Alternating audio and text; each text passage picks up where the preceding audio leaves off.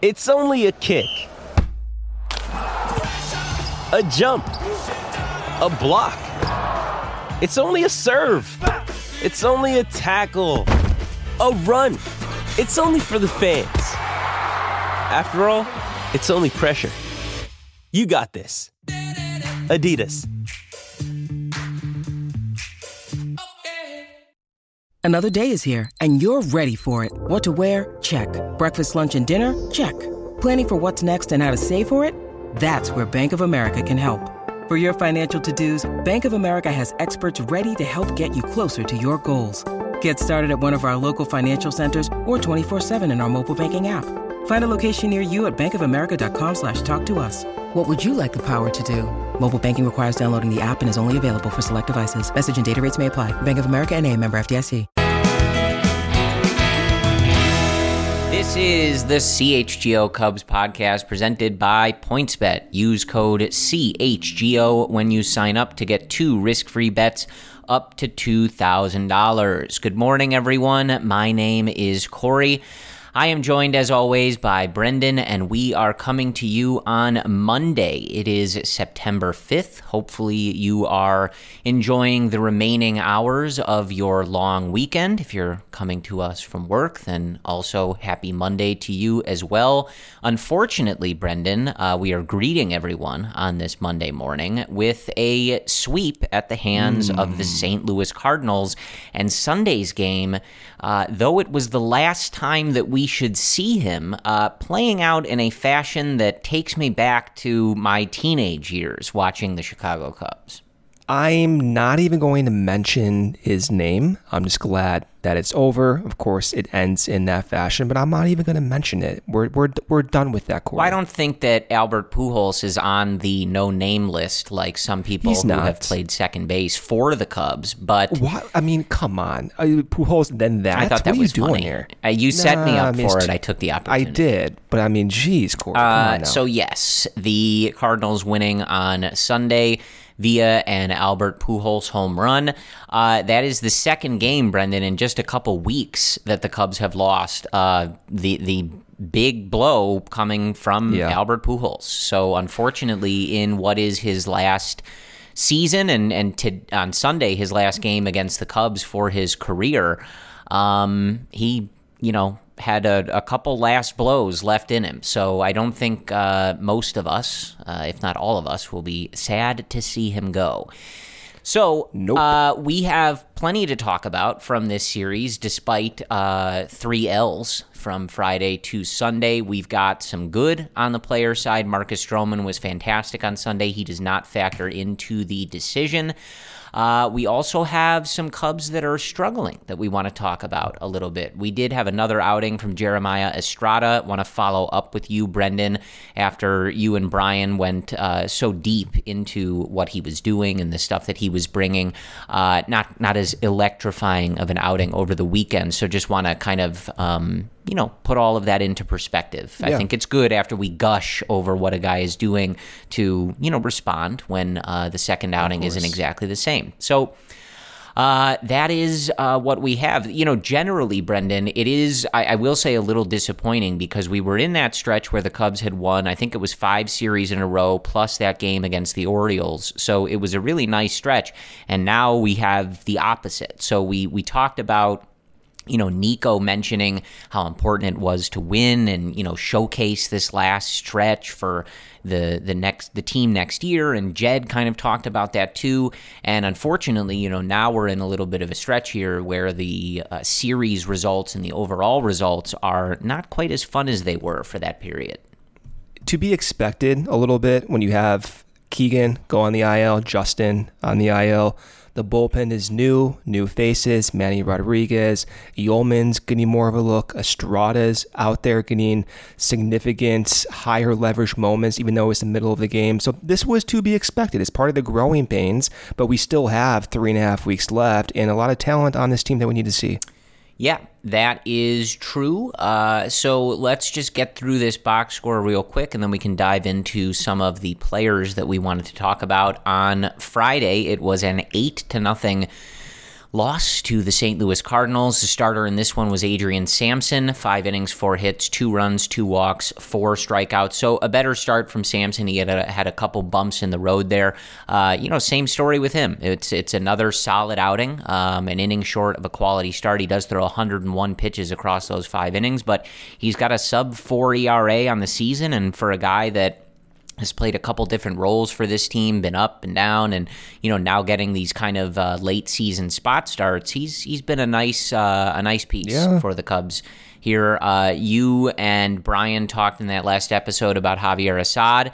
He goes an inning, two hits, one run, no walks, and two strikeouts coming in relief of Adrian Sampson in this one. And the Cubs uh, did not have any runs to describe. So that was it. Some key performances in this one, though. Uh, Nick Madrigal and Seiya Suzuki both go two for four uh, with a strikeout each at the top of the order. They hit one, two in this game and both go two for four. So that is uh, nice to see. Other than that, a forgetful one on Friday evening. Saturday, it was an eight to four loss. Uh, for the Cubs, uh, you know, Brendan generally starting the series where you give up eight runs in the first two games, not not, a recipe for success. Not Yeah. good. No. So uh, in this one, it was Drew Smyly, two and a third, five hits, seven runs, three walks, three strikeouts. Finally, Brendan, he gives us a start where teams that didn't trade for him at the deadline can go, ooh, Well, it's kind of your fault. You were all over Smyly last episode, and he follows up looking like that, Corey. I've been so over. I've been. I've been talking positively about him for a long time, Yeah. but Yeah. uh, he had been quite, quite good since coming back. uh, I think just before the trade deadline, and this is that one start where it's like, oh, okay, you know, we didn't uh, pass up on trading for the best starter post deadline or something. Um, still a 3.84 ERA on the season for Drew Smyly, so this uh, this one clunker here not going to bring him down. Following him was the aforementioned Jeremiah Estrada going two thirds of an inning in this one, one hit, one run, one walk, and no strikeout. So not a disaster, but do just want to talk about some of that stuff the the fastball velocity, uh, the walk, just again to get your perspective. uh, the Cubs getting their four runs in this game on a Franmil Reyes single in the first and a Rafael Ortega single that made it three to nothing. So the Cubs had a nice three run lead that they uh, blew uh, by the third inning and it was eight to four by the time, or excuse me, eight to three by the time we left the third inning. Uh, and then Franmil Reyes added the Cubs' fourth run in the fifth. So a nice game for Reyes here. Seiya Suzuki uh, also following his two for four game on Friday with a two for four outing on Saturday. Ian Happ two for three in this game. Franmil two for four with two RBIs in this game, and Rafael Ortega two for three with two RBIs in this game. Those uh, some of the numbers of note. And then Sunday, we got a late start in this one due to some rain in St. Louis, uh, and not a lot of action outside of Marcus Stroman and Miles Mikolas until the eighth inning when it was Brandon Hughes in relief of Marcus Stroman. They decided to pitch to Albert Pujols with a runner on base. Yada yada yada. The Cardinals won two to nothing. yada, yada. So uh, that is number six ninety five for Albert Pujols, and I believe I read that he has the second most home runs of his career against the Chicago Cubs. Do you know who he has his most career home runs against, Brendan? Milwaukee, Cincinnati, Houston. Houston. I was actually kind of surprised by that. makes well, that makes sense. Former NL Central team goes to the uh, AL West, so the most times he's faced him. Right. Makes sense. Yes, I, I yeah, I guess that's not as surprising as I would have thought. Yeah. Um, and they, I don't think they in the in that tally they don't count that one off of Brad Lidge that went to the moon. So, No, they don't. um, it was two to nothing. Marcus Stroman was really good in this game, though. Seven innings, four hits, no runs, no walks, and five strikeouts. A 3.37 ERA for Marcus Stroman on the season. That was 98 pitches uh, for Marcus. Good. Yes, and we will. Uh, we we can jump right into him. There wasn't too much to discuss on the offensive side. Just following up, Seiya did have an offer on Sunday, but overall a very nice weekend with those uh, two games of two for four. Franmil Reyes one for two with a walk in this game, so he had a nice weekend for himself, uh, and that was it. The Cubs only had two hits, so the other hit coming off of the bat of Christopher Morel, uh, which was a much needed one, and we will uh, touch mm. on that a little more in a bit. But let's start with Marcus Stroman, Brendan.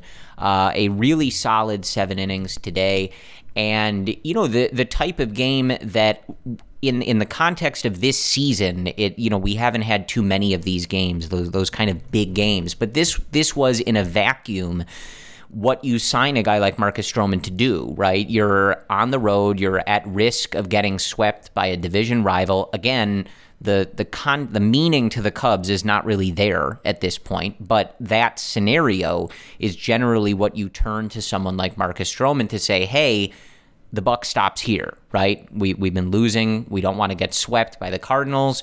Go out there and and toss us a game that prevents us from getting swept. Yeah. He kept up his end of the bargain, uh, but the offense couldn't score. Overall on the season, he has an identical 3.37 ERA and FIP, which is I, I always like when it's you know symmetrical uh, like that. And, you know, again, like he's had some clunkers in there, Brendan, but overall, his numbers very much in line with his career numbers. His career ERA is 3.66, a 3.64 FIP, and he is right there on those numbers, as I just read. He is. Um, you know, you get into some of the other peripherals and stuff. He's he's looking like he has it his career. Some of them are his career best numbers. So he has been really good, and he was really good again on Sunday. He was. He's changed a few things in his repertoire since around July. It was actually mentioned on the broadcast today, but if you've been watching start to start, you can kind of see the obvious change, and that's to a sinker. So when the season started, one of the areas they, they wanted to tweak with Stroman was flipping the sinker of four seam usage and having his secondary stuff play off of his four seam. Marcus was saying, well, I didn't have the feel for my secondary pitches leading with the four seam, so he's essentially flipped it and he's throwing sinkers about two times for every five pitches. He was doing that much less from April through most of June and a little bit of July, where he's throwing basically leading with the four seam. So since then, you kind of see the numbers normalize. There's been a few, I guess, clunkers, of course, but he's had several starts now where he's going deeper in the games, and his repertoire is mirroring that what we saw from last year. And if you just look at the location in which he throws his pitches, every, every single pitch type, sinker, cutter, splitter, uh, four seam. It's a mirror image from last year. So you can definitely tell since changing that sinker, his command, his ability to locate where he wants to hit the edges has looked very similar from years past. So it's it sounds as if it's more of a psychological thing. Perhaps it, it might be a mechanical thing where if you're doing something different with your four seam. It's altering your secondary mechanics somehow, your comfort level, whatever it is. But you see the effects and you're seeing him be comfortable. And I do commend the Cubs for trying to change something to unlock something that they thought was potentially useful.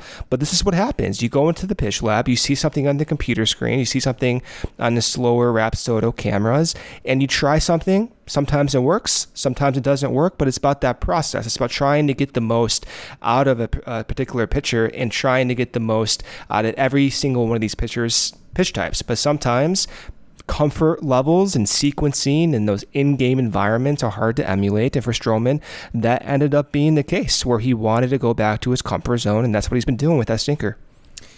Yeah, and I, I mean, I feel really confident. I think we, we talk about every we've always we always have yes. Been, it's never it's never changed. Yes, I and what I was getting at is towards next year. As we're looking towards next yeah. year, we have you know we know that the Cubs need to add to this rotation, but I think seeing what Stroman has been able to do when he has been healthy, when he has been, you know, uh, had a, a, start or two coming back from COVID or, you know, whatever injury had kept him out for a little bit, he is exactly the guy I think that the Cubs signed as advertised. And as we head yeah. into next year, I don't know where he's going to slot in the Cubs rotation you know, whether it's uh, number one, number two, number three, that depends on how aggressively the Cubs pursue starting pitching.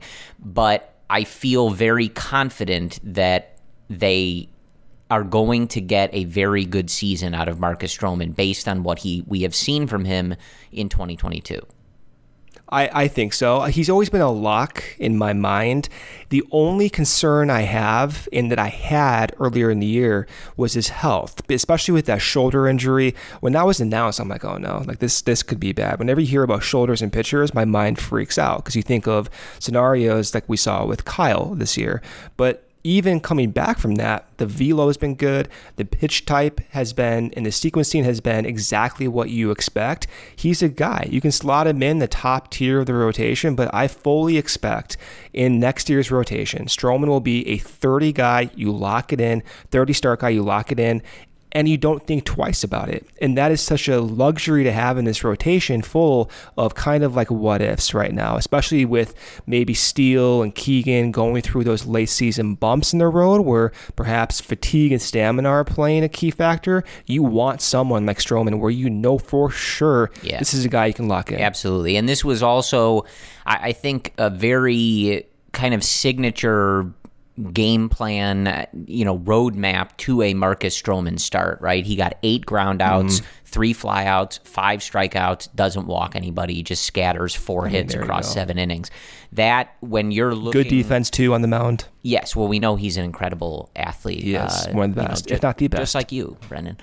Yeah, just like me. Thank yes. you, Corey. I appreciate um, that. Reflexes like a cat but you know this is this is like a I don't want to say vintage because he's only been here for a year but in terms of his career and just like what a really, really solid kind of standard Marcus Stroman start looks like, this is kind of it, right? He, he gets the other team to beat the ball into the ground. The defense converts those into outs, doesn't walk guys, strikes out a few batters here and there. And overall, you know, again, like he did his part on Sunday to try to help this team avoid getting swept.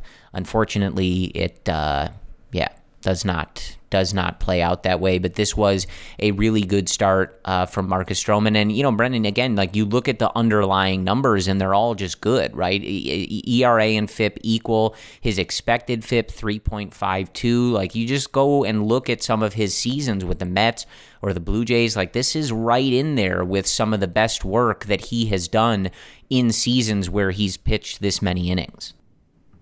Okay, quick break here from our sponsor, PointsBet. PointsBet Sportsbook is counting down the days until the football season with a new offer every day until the season kicks off. From now until September 8th, PointsBet Power Hour will unlock a new daily offer from 12 to 1 p.m. Central. Sign up for PointsBet now using code CHGO to also get risk-free bets up to 2000 bucks. Don't miss out on your chance to get daily access to free bets, boosted odds, and so much more now through September 8th. But that's not it. If you make a 51 dollar or more first time deposit, you'll receive a free CHGO membership, which unlocks all of our web content, and you'll even get a free shirt of your choice from the CHGO locker. Download the PointsBet app today and use code CHGO to take advantage of this limited time offer. Don't just bet, live your bet live with PointsBet. If you or someone you know has a gambling problem and wants to help, call 1 800 Gambler for crisis counseling and referral services. Our next partner has a product I've been using literally every day. I started taking AG1 a few months ago because I wanted to start my day with complete nutrition. I wanted something fast because I'm not a big breakfast guy. I've been on this for about a month. I do love it. This AG1 does not taste super healthy. It has a mild tropical taste. I actually look forward to it each and every morning. What is this stuff? It's just one scoop of AG1 and you're absorbing 75 high quality vitamins, minerals, whole food sourced superfoods, probiotics, and adaptogens to help you start your day right. This special blend of ingredients supports your gut health, your nervous system, your immune system, your energy, recovery, focus, aging, all of these things. Recording podcasts late at night, recording podcasts after the Cubs get swept by the Cardinals. I get a noticeable boost of energy no matter what. So I take it first thing in the morning on an empty stomach. It's lifestyle friendly, whether you're keto, paleo, vegan, gluten free, or dairy free.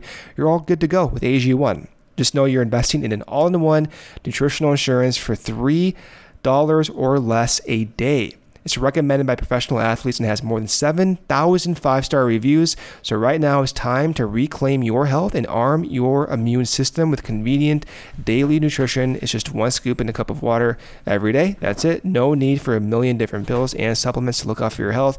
To make it easily easy, Athletic Greens is going to give you a free one year supply of immune supporting vitamin D and five free travel packs with your first purchase. All you have to do is visit athleticgreens.com backslash CHGO Cubs. Again, that is athleticgreens.com backslash CHGO Cubs to take ownership over your health and pick up the ultimate daily nutritional insurance. All right, Brendan, let's get into some slumping Cubs. No. Not exactly everybody's favorite subject matter, but for some of these guys, I so you know we've we've paid a good bit of attention to guys like Seiya Suzuki and his ups and downs. He had a nice weekend as we talked about. We've looked at Ian Happ a lot and a lot of the great work that he's done throughout this season. Um, you know, he had an up and down weekend in this one, a couple 0 for 3s, but a nice 2 for 3 on Saturday. We kind of know where those guys are at heading into September and especially for next year. One guy who I feel like we have not talked about in a while is Christopher Morel. And things for Christopher, Brendan, lately have not been going very well, as much as it pains me to say that. Now, on the season overall, his numbers, especially for a 23 year old rookie, which I'm, I'm going to say here because it's very important in this conversation. We are merely looking at a stretch that has not been so great for Christopher, but his overall season has been quite good. And it's always a good time to remind you that he's 23 years old and this is his first go at Major League Baseball. So that is a very important preface when we're just talking about a late season slump that he's in. Uh, still a 109 WRC plus on the season, 326 weighted on base average, 309 OBP, 442 slug. But the last 30 games or so, that is the uh, sample that MLB.com defaults to. So that's what we're going to go with. Uh, those last 30 games have not been very good. Brendan. Uh, a 157 batting average, a 185 on base percentage, a 315 slugging percentage. Those 30 games comprise 89 at bats, just 14 hits in that span, four home runs, three walks, and 33 strikeouts. So none of that is great right, Brendan? No. Um, so I will turn it to you. Uh, he did have a hit in the game on Sunday, went one for three in that game. And again, overall, you know, 246 average, 751 OPS. He's playing all over the field. The Cubs clearly, you know, moving him around, taking opportunities to play him, taking opportunities to get him uh, defensive reps at other positions. But what is driving this slump from your perspective if you're looking at Christopher Morel, and how do you feel about it uh, with about you know a month left in the season? And if you kind of stopped things right now and just looked at the overall picture i think you would be pretty pleased for how your 23 year old rookie who probably wasn't necessarily in the plans to stick all this time when he first came up like i, I think it's been pretty good but this slump is not. It, it's not good. I this is going to be a fascinating offseason for a variety of different reasons from the pitching to the positional side, but also because you have this group of young guys, some of whom have succeeded at an unexpected level, including Christopher Morel, who leads that pack. So the question becomes what do you do with this? What do you do with this sample? What do you do with this success that he's had? And do you want to take a risk in assuming that this is going to continue and give Morel 450 plus plate appearances for next season. That's going to be the weird perhaps uncomfortable discussion that we'll have throughout the offseason. And where I land on that now, I don't have a good feel for it. We still need to see how September goes. Uh, in this current moment, it's not surprising, I think. We, we knew with Christopher, the athleticism jumps off right away. And we knew that he hits the ball extremely hard. He's a fast guy, super fast twitch. He kind of fits that Javy esque unicorn type player where there's not many like him. For Christopher, he's adapted so well, and that's not going to really show up in like a reliable sample because by definition, adapting so well means you had a previous stretch that was also extreme.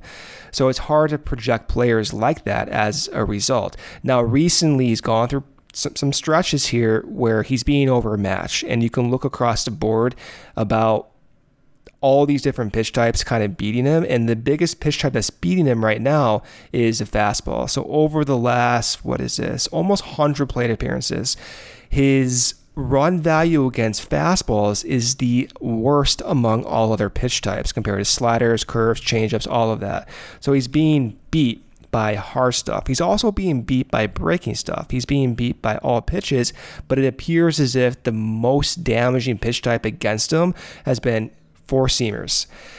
And so, as a result, right now he has the worst whiff rate in the league, and I think that is I think that is concerning. I think that should be concerning. Now, does this mean it's going to last in the future? No, because as we've talked about, he's adapted and he's gone through stretches where, especially compared to last season, the discipline, the chase rate has been such a marked improvement. So this to me suggests he still has adjustments to go, and if he's able to hit and make contact around, let's say, 68 to 70% of the time with that power, you assume he can be a Chris Taylor esque player. Just right now, you can't be making contact around 60% of the time, which is what he's doing, which is what Patrick Wisdom did last season, and which is what Patrick Wisdom approved upon, where he had stable success this season. One other note that I want to get your opinion on this too, Corey. Uh, with Morel, what I really like, what I really want to see dialing in is his spray chart. If I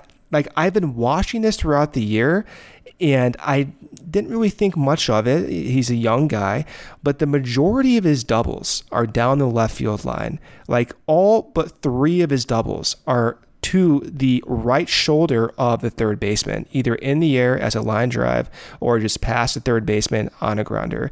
And he has multiple doubles. He has, I think, a little over, what is this, 15 doubles almost. And again, most of those just completely down the line. And this reminds me of what we saw Kris Bryant during his rookie year, where Bryant also was pulling the ball like crazy down the left field line. But ideally, you want to see Morel drive those balls in the gap, going from the left field gap, the right field gap. I think he has it in him. He has home runs into those gaps. It's just a matter of being consistent with that. So, how do you get someone to do that? I have no idea. Uh, how do you get someone to make more contact? I also have no idea.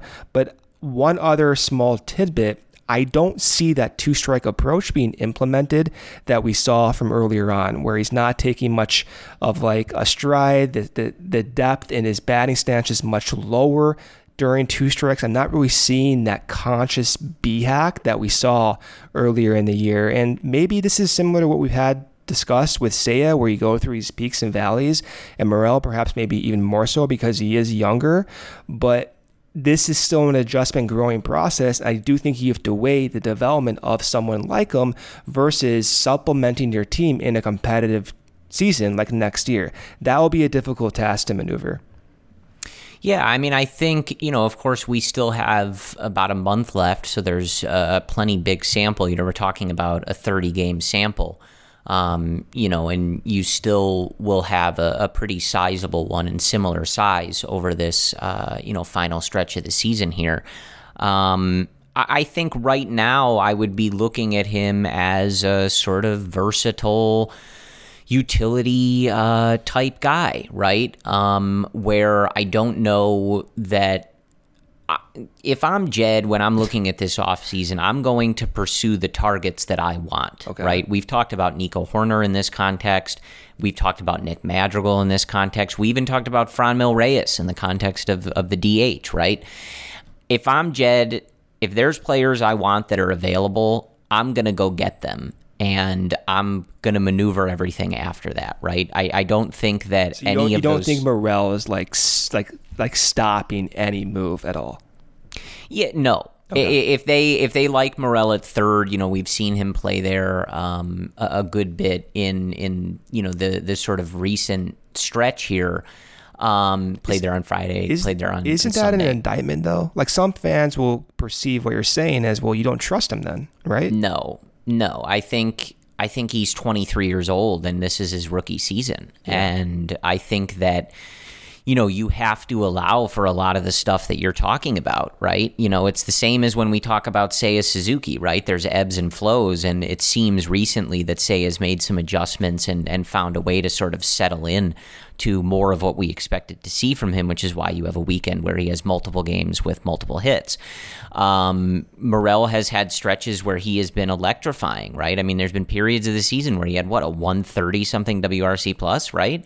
Mm-hmm. So I think you have to allow this for a rookie, but I think expecting.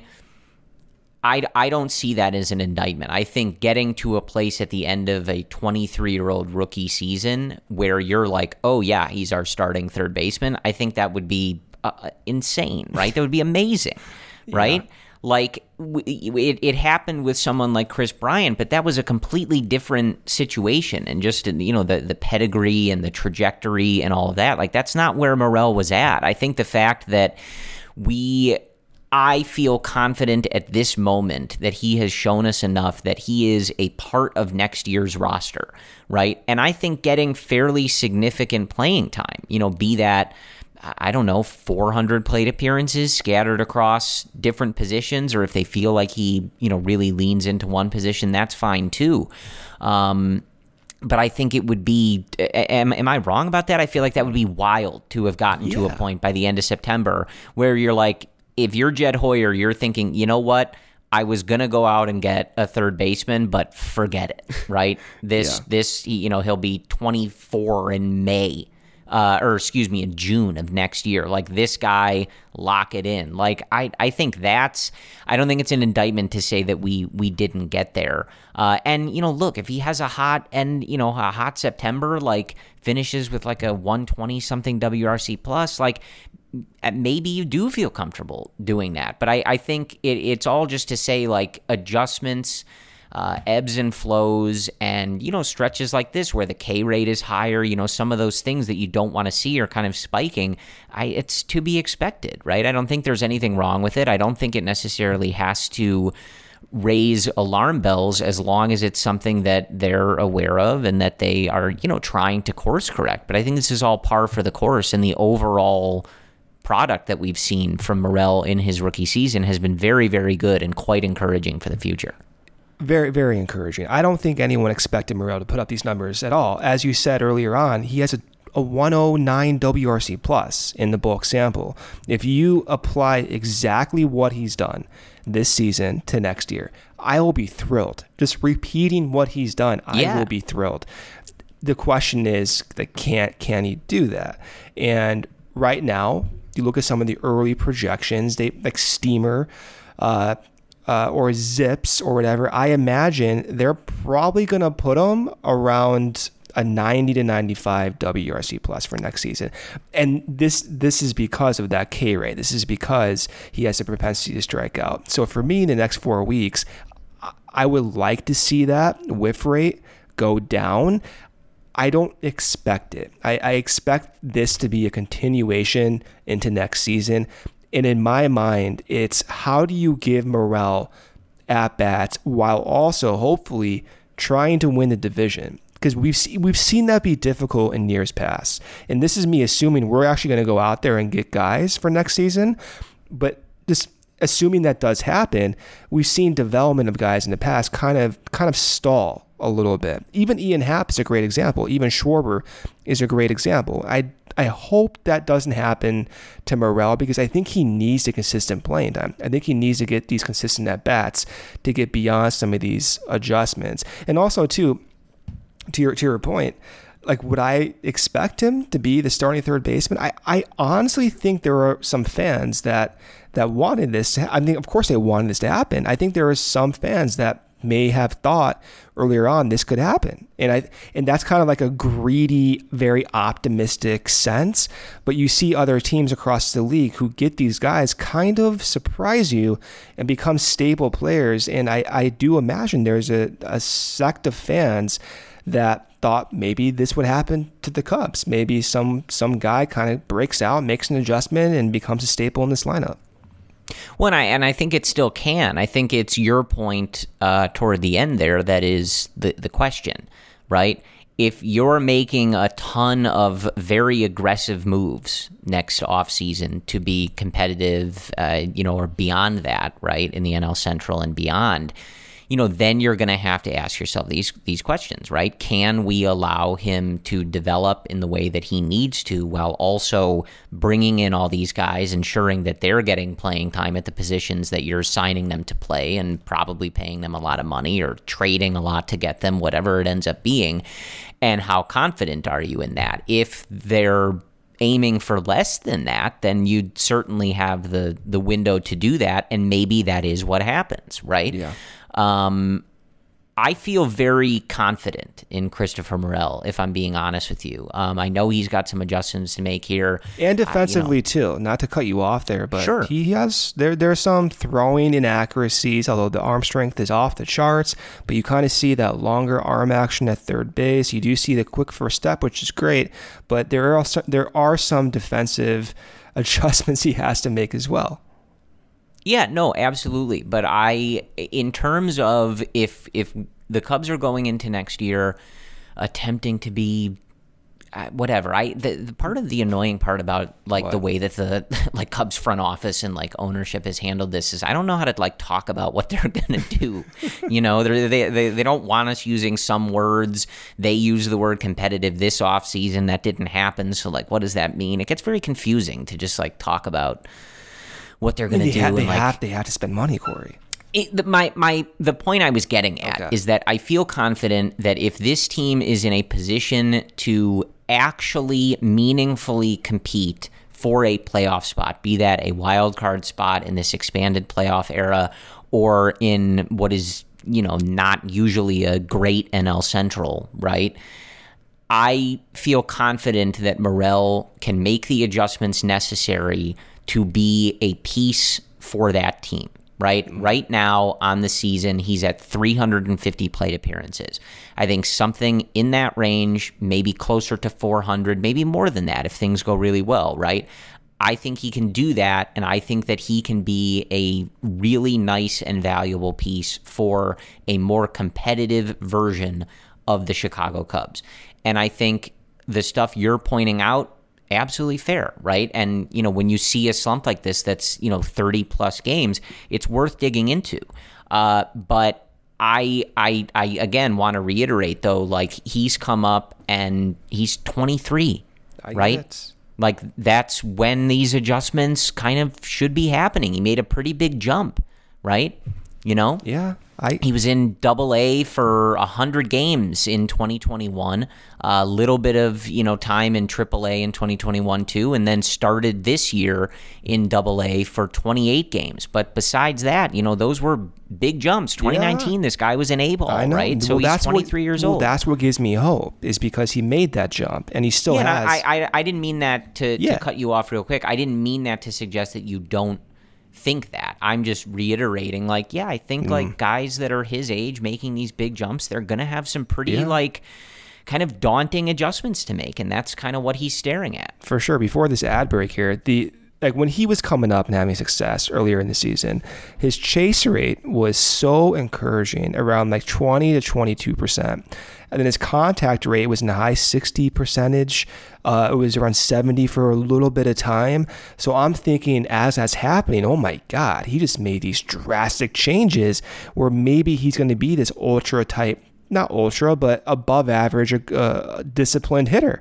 And he still is showcasing that. Like his chase rate is still in the 57th percentile. That's still great, but it's just not quite what we saw earlier on. And that's that's to be expected. But it's that period when he jumped from double A to the major leagues and he had that chase rate jumping off the charts and the contact looking as if it was changed and you saw the mechanics go with that that's where i'm dialed in because that jump was massive. So, what's the next jump from here to next season, to two seasons? Could it be possible? Well, I think it could be based on what he's doing, but it's a matter of could and if versus what's to be expected. And what's to be expected, most guys can't do this. Most guys can't do this that fast. And so, if you want to have a competitive team, you have to weigh the likelihood of him being that extreme guy who breaks those types of instances, those age curves, and maybe he can do that. It will be it will be a difficult conversation to have, but he is he is a unique player, and if this ends up being the case where he makes those adjustments and he's starting most of the games next year, then I will not be surprised. All right, so another break here from a new sponsor, Pins and Aces. Pins and Aces is the official golf apparel partner of CHGO. We love our Pins and Aces gear and get tons of compliments on and off the course. They are a family owned golf and apparel business. They make amazing polos, hats, golf bags, and even your favorite beer sleeve, an innovative product that allows you to store seven beers right inside your golf bag and keep drinks cold the entire round. Check out pinsandaces.com and use code CHGO to receive 15% off your first order and get free shipping. That's pinsandaces.com. All right, Brendan. So don't don't quit the show. I know. I might I this up. I know. Okay. Yeah. Don't quit on I me. might. I might. Uh, but if we're also looking at 30 game samples, it's worse if I shorten the sample, but Don't it's still not good in 30 games. Uh, 106 at bats, a 245 average, a 304 on base, and a 349 slugging, which by my quick math, Brendan, is a 653 OPS, which is not good. Uh, that's I'm gonna. I feel like I should whisper it, but uh, that is Nico Hoerner's It last is. 30 games. It is Nico. Um, and so I, I do, you know, as I preface with Christopher Morel, I, I do want to preface here in that part of looking at stretches like this when players have this, especially the way that, you know, Brendan and I do these episodes uh, after, you know, three or four games in a particular series, is just to keep a, a check on everything, right?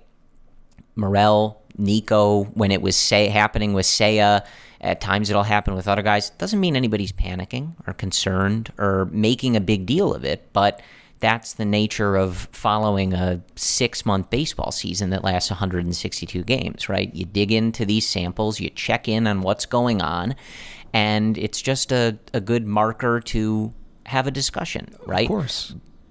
So and you know also it's it's only sort of doing It's like- our due diligence Yeah. right if we're going to come on here and talk about oh my god you know brendan is going to you know quit every job that he has and go follow nico hoerner across the country Thought about it.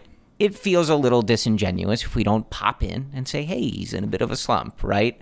Um, overall, 281, 327, 396 is the slash line. Still an above average hitter at 102 WRC plus. He's got the eight home runs, one of the best defensive players in baseball. He's on pace for a four to four and a half ish win season. Yep. Incredible, right? Yeah. an incredible season. But this stretch has not been good. So I will put it to you, uh, the I, I mean, what are you, the, the foremost Nico Hoerner expert in the in the country? I don't know, Yeah, I think so. Um, what's, going, on? Yeah. yeah, what's So- going on? So he's been the, cons- the most consistent player on the team the entire year. If you look at his splits by a monthly basis and his WRC plus and, and WOBA, in April, WOBA 309, May 309, June went off 366, July 315, August 311.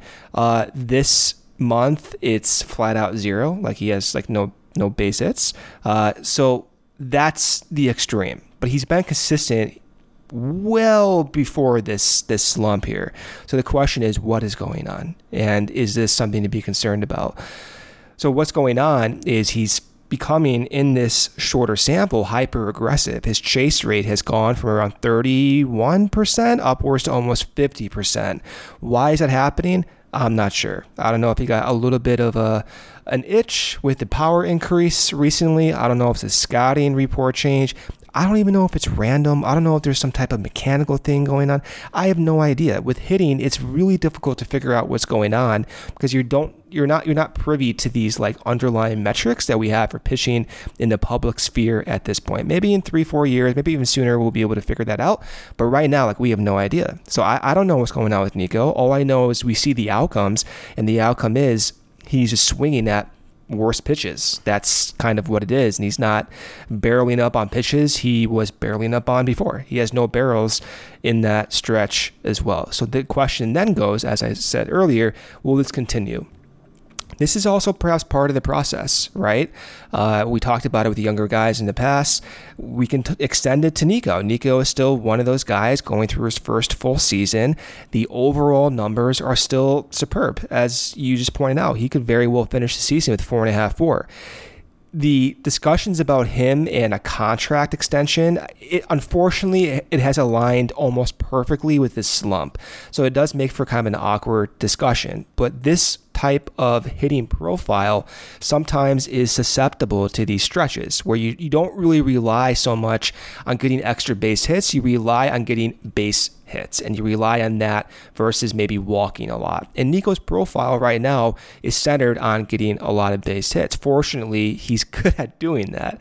In the discussion of a contract extension is not one of like, you know, 150 million. It's one of an average hitter who plays quality defense across multiple positions. And Nico still projects as that. And we still need to see Nico go through this month of September. If there's an extreme, like where he's just not hitting for the next four weeks, then of course the discussion is going to change.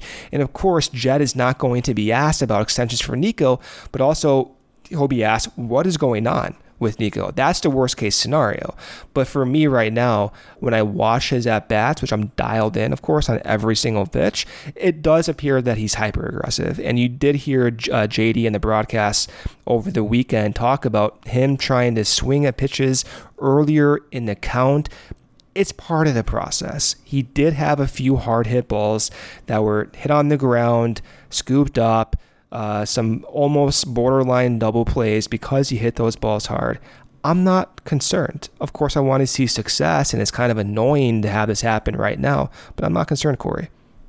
Yeah, and I, I think, you know, obviously you, you made good points. I'll defer to uh, you on all things Nico. I've I've seen Brendan's apartment, and there's a film room, and the, the only film is Nico. Yeah, Hoerner I know film, it's weird, so- right? Yeah. It is weird. Some would say it was weird. I, I would say it was weird if I hadn't had one for you know five years dedicated I to was John going to Lester. say, so yeah. I mean, don't call me weird when you have that. listen, we uh, you know you have to have a film room if you're going to be an expert in a player. You have to you break. have to. you have to break down You film. have to. For you, it's memes, but yeah.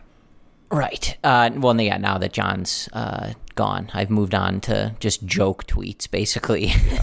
um, but I, I think you know something again to to remember about Nico. Nico's, of course, not a rookie, but this is his first full season. You know, getting towards a a full body of work. You know, he's not going to play 162 games, but he's going to play a lot of games. Previously, 2019 through 2021, 20 games, 48 games, 44 games. So stuff like this is going to happen. I think you're you're dead on. You know, talking about a guy with his profile, right? Um, especially in stretches like this, some guys that have more power things like that, they can buoy those numbers a little bit, right? By just running into a couple extra base hits or you know slugging a little bit, can kind of keep those numbers afloat a little better than uh, someone with Nico's profile, but you know, also important to remember, like he's also still making adjustments, right? He's had he, he has eight home runs. His previous career high was three in 2019. Massive 2019. adjustment. Yeah, and so to be able to do that, to be able to kind of broaden your offensive game, even if he's not becoming a completely different hitter, right? It's still very contact heavy. You still expect him to be high a high average hitter.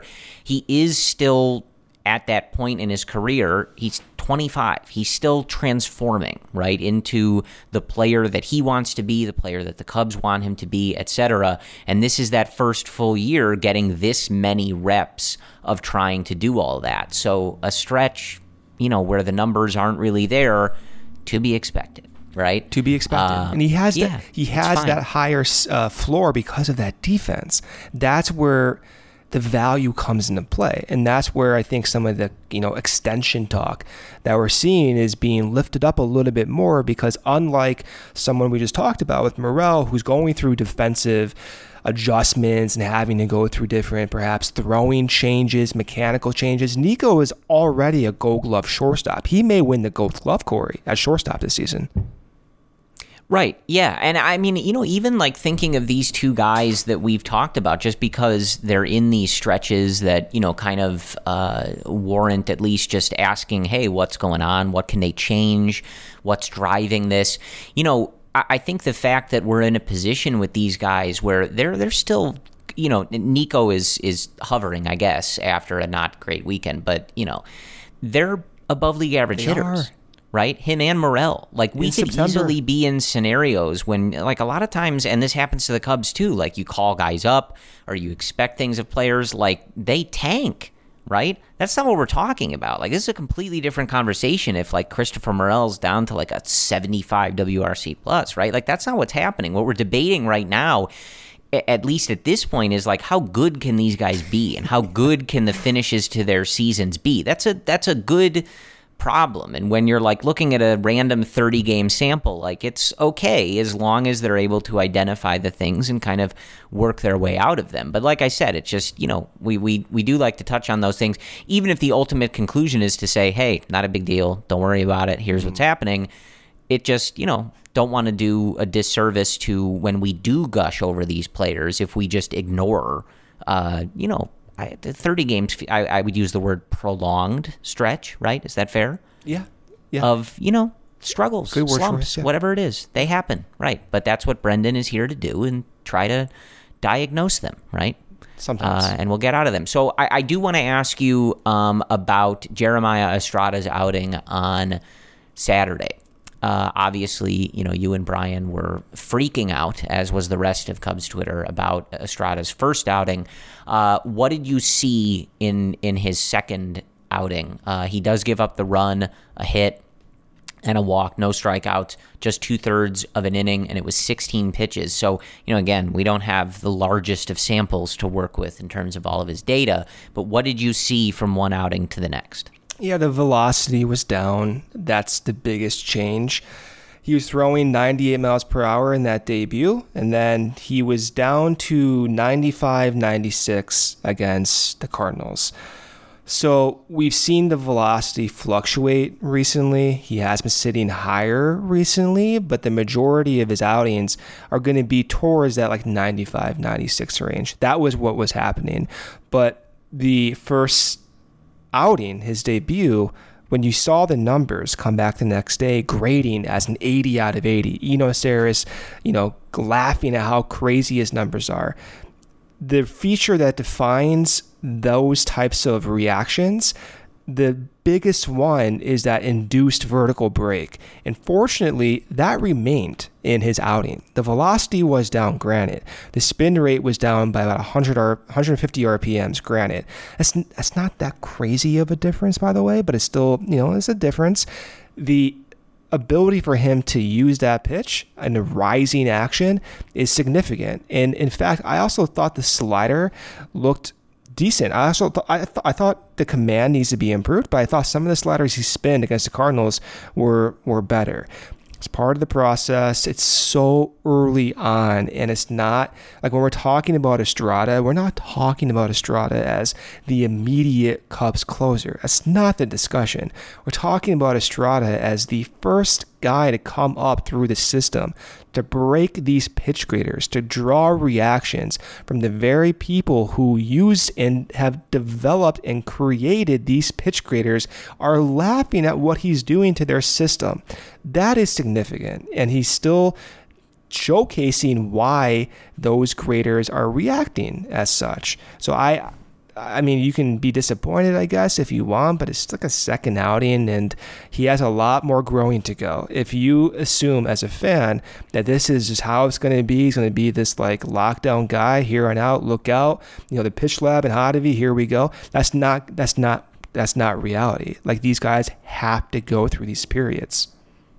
I want all of the Cubs to be great immediately, Brendan. Right That is- away. that is what I'm looking for. Yeah.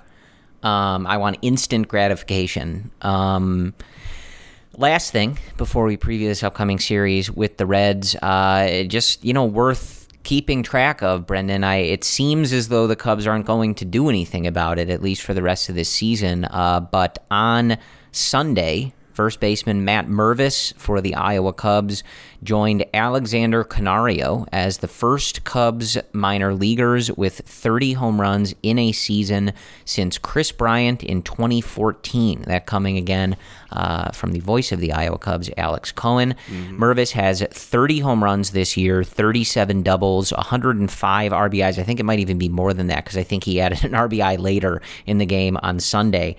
Um, Yeah. he's just been really good. Yeah. I, you know, we we've talked about it. We've talked about the forty man issue, the Rule Five thing. You know, Mervis is not eligible for that, so that's one reason not to do it. And it it seems as though Brendan, like they've just decided that you know these this month of of plate appearances, however they would come at the major league level, just are not their priority in I terms guess. of uh, dealing with the 40 man and those decisions that they have to make and kind of forcing their hand, I guess, on some of those issues. But it's definitely something worth keeping an eye on as you have a left hander uh, that is just mashing on offense. Um, Nash Mervis. definitely something to to be keeping track of uh, how that you know we talked about sort of your your confidence level in someone like Christopher Morel and like how that factors in and you know if Mervis doesn't get up here and he just maybe uh, has some time with you know in big league camp in um, spring training uh, you know and, and whatever he does in the fall like you know what your confidence would be in terms of him being a part of uh, first place platoon, platoon or you know a bench role. I, I don't know, but these are some pretty serious numbers Yeah. that he's putting up of the, on the offensive side of the ball in the minor leagues. I also want to point out, just because we've been keeping track of it, also on Sunday for Iowa, five innings, five hits, one run, and no earned runs allowed for Caleb Killian. Another note from Alex Cohen at Voice of Cohen on Twitter. That is Caleb's seventh start this year with Iowa of one or fewer earned runs allowed. So it's been up and down. There's definitely been some clunkers in there, but he has also tossed uh, quite a handful of really nice games. So another in the uh, you know where that where things land in terms of how you feel about them on the year and how you feel about them going into next year. I don't know. Sometimes Brendan, I'm glad I'm not the one that gets paid to figure this stuff out because it's a little confusing, you know. And to have to, if it were my job to be sure of some of this stuff, oh, I don't think I would handle it Yeah, very well. yeah, yeah. you- You, think I would get fired? Yeah, I think I would get fired too. Are you kidding me? Wow. No doubt about it. We're destined to do this together, Corey, on this podcast. I think generally over the years we've probably been more correct than incorrect. I think so.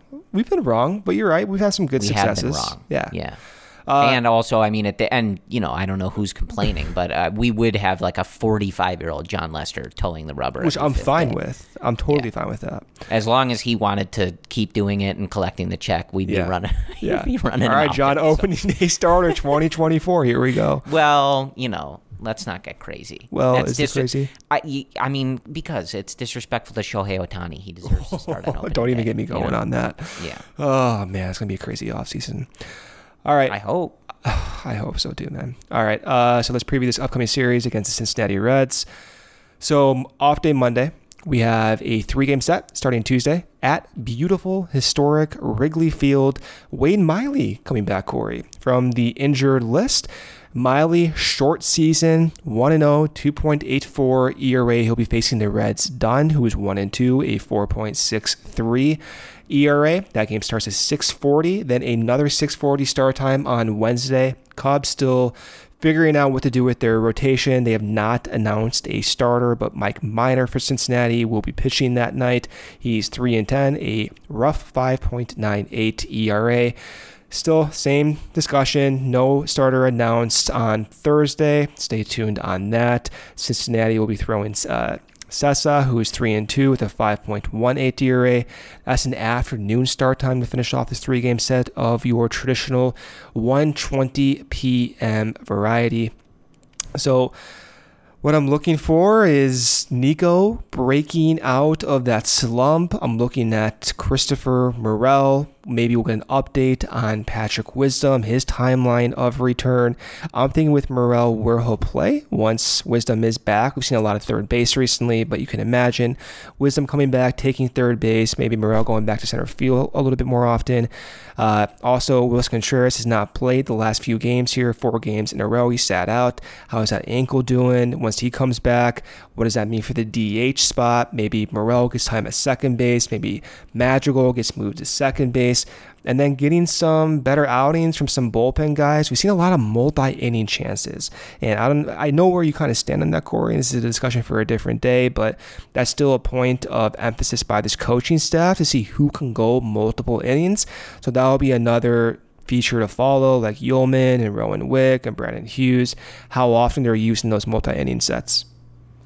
Yeah, and uh, you know, just generally want to see this team get back to winning some games, right? We know the results aren't super important in the grand scheme of things, uh, but I did I did like that stretch when we were feeling like, okay, this team is kind of playing better baseball, right? Like Winning feels good. Yeah, and you know now they've lost a few series in a row. We're kind of feeling the opposite. reality. Um, yeah, back to reality. So just you know see things trending in a, a better direction. I think is is really just what you want to see. Um, and yeah, I think that's uh, I think that's about what we have for you. So uh, enjoy your off day on Monday. Of course, tune in to Cody.